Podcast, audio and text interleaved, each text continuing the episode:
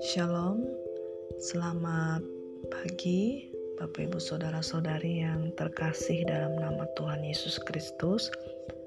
Puji nama Tuhan, kita mengucap syukur kepada Tuhan pada pagi hari ini, di mana Tuhan telah memberkati kita dengan hari yang baru, dan tentunya kita akan melewati hari ini bersama dalam pimpinan Tuhan, dalam berkat-berkat Tuhan, dan juga dalam penyertaan Tuhan. Bapak Ibu Saudara, pada hari ini mari sebelum kita beraktivitas, mari kita terlebih dahulu kita mengambil waktu sejenak untuk datang kepada Tuhan. Kita mengucap syukur, kita berdoa, meminta perlindungan, dan kita akan mendengarkan renungan dan kiranya renungan ini akan kembali mengingatkan dan kita akan menjadi pelaku kebenaran firman Tuhan.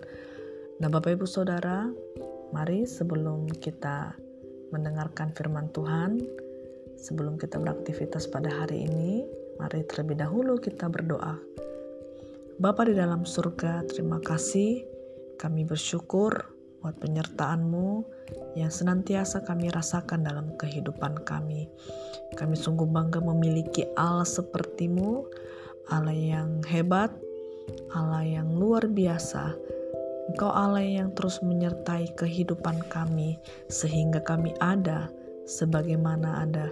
Itu semua karena anugerahmu besar dalam kehidupan kami.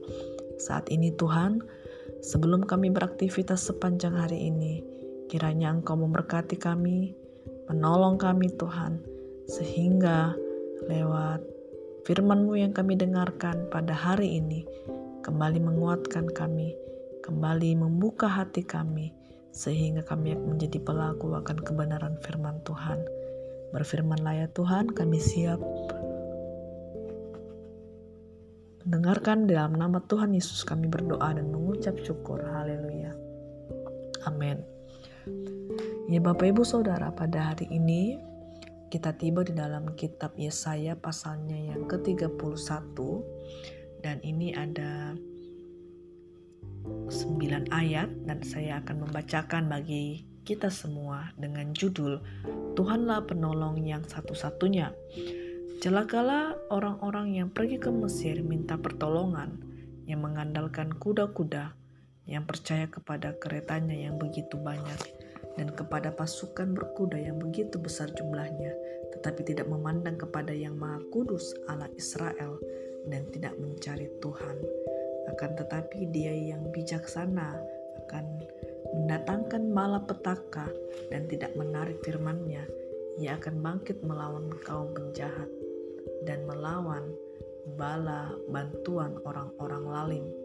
Sebab orang Mesir adalah manusia bukan Allah, dan kuda-kuda mereka adalah makhluk yang lemah, bukan roh yang berkuasa.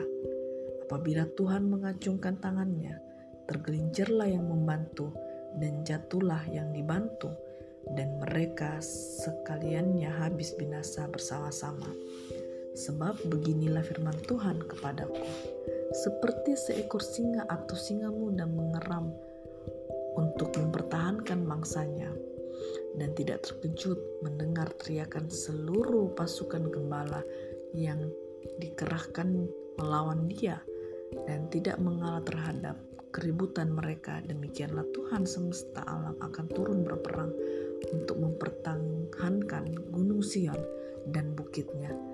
Seperti burung yang berkepak-kepak melindungi sarangnya, demikianlah Tuhan semesta alam akan melindungi Yerusalem. Ya, melindungi dan menyelamatkannya memeliharanya dan menjauhkan celaka. Bertawatlah, hai orang Israel, kepada dia yang sudah kamu tinggalkan jauh-jauh.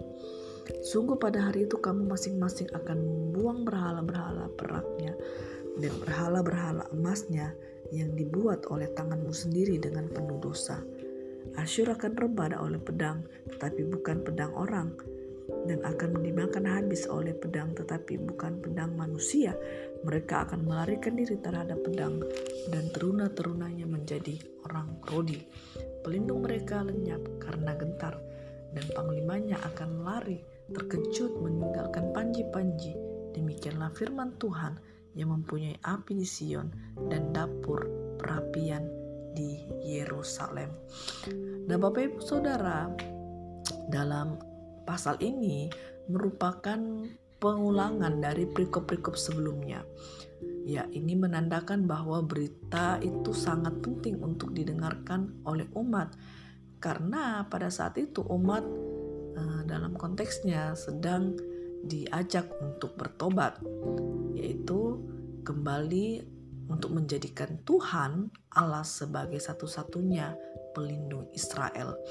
Nah, Bapak Ibu Saudara, dalam pasal ini disusun secara uh, secara konsentris yaitu berita teologis ya pada bagian tengah yaitu dalam ayat 4 sampai 5 ya kita melihat di dari ayat yang pertama dulu Bapak Ibu sampai ayat yang ketiga itu adalah ajakan untuk mengandalkan Tuhan sebagai satu-satunya pelindung dan 4 sampai 5 itu adalah menunjukkan Tuhan sebagai satu-satunya pelindung. Ayat 6 sampai 9 itu uh, menceritakan mengandalkan Tuhan sebagai satu-satunya pelindung. Nah, mari kita melihat di dalam ayat-ayat yang telah kita baca ini, ini menyimpulkan ya bagaimana ada adanya ajakan agar umat Yehuda tidak mengandalkan kekuatan manusia ya.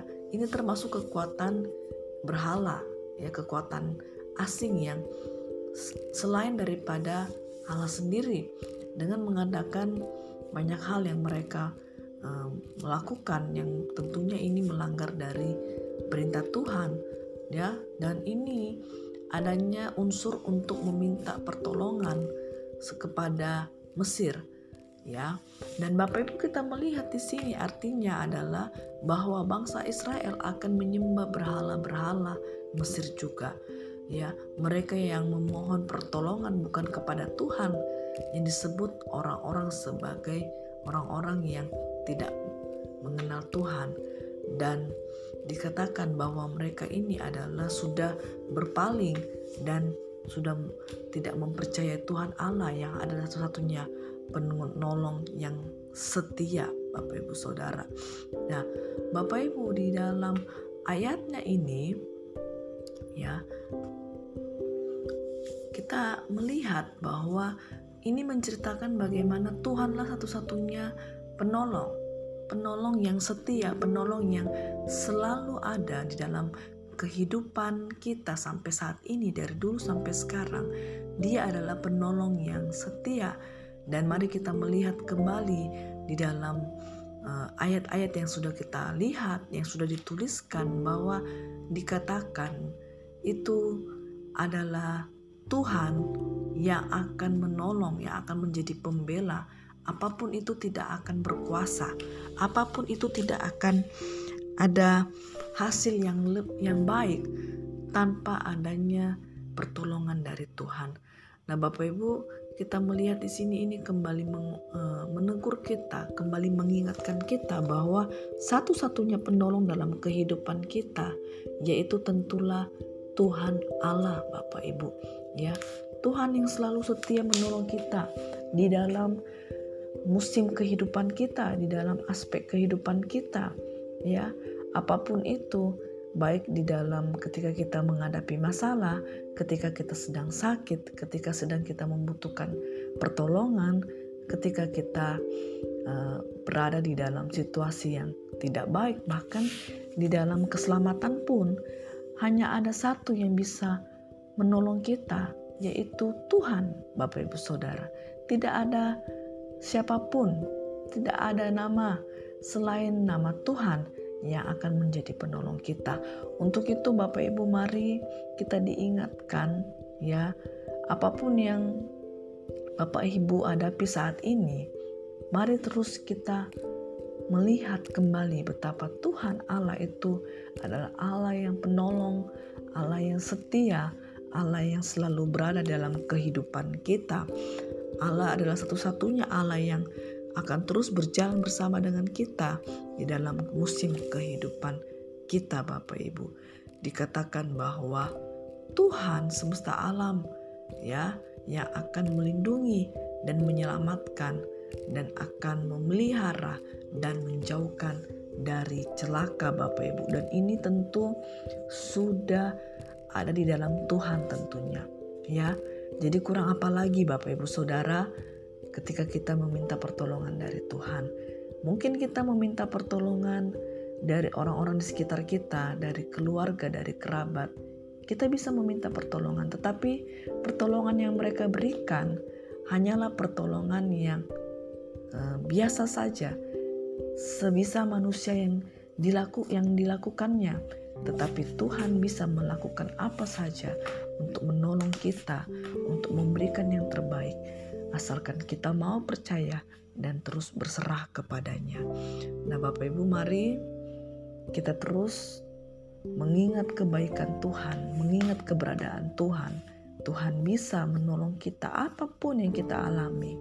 Tuhan selalu ada dalam kehidupan kita. Nah, Bapak Ibu, demikian firman Tuhan yang dapat saya sampaikan pada hari ini kiranya menjadi berkat bagi kita semua dan mengingatkan kita bahwa Tuhanlah penolong kita satu-satunya. Terima kasih Bapak Ibu, Tuhan Yesus memberkati kita semua. Shalom.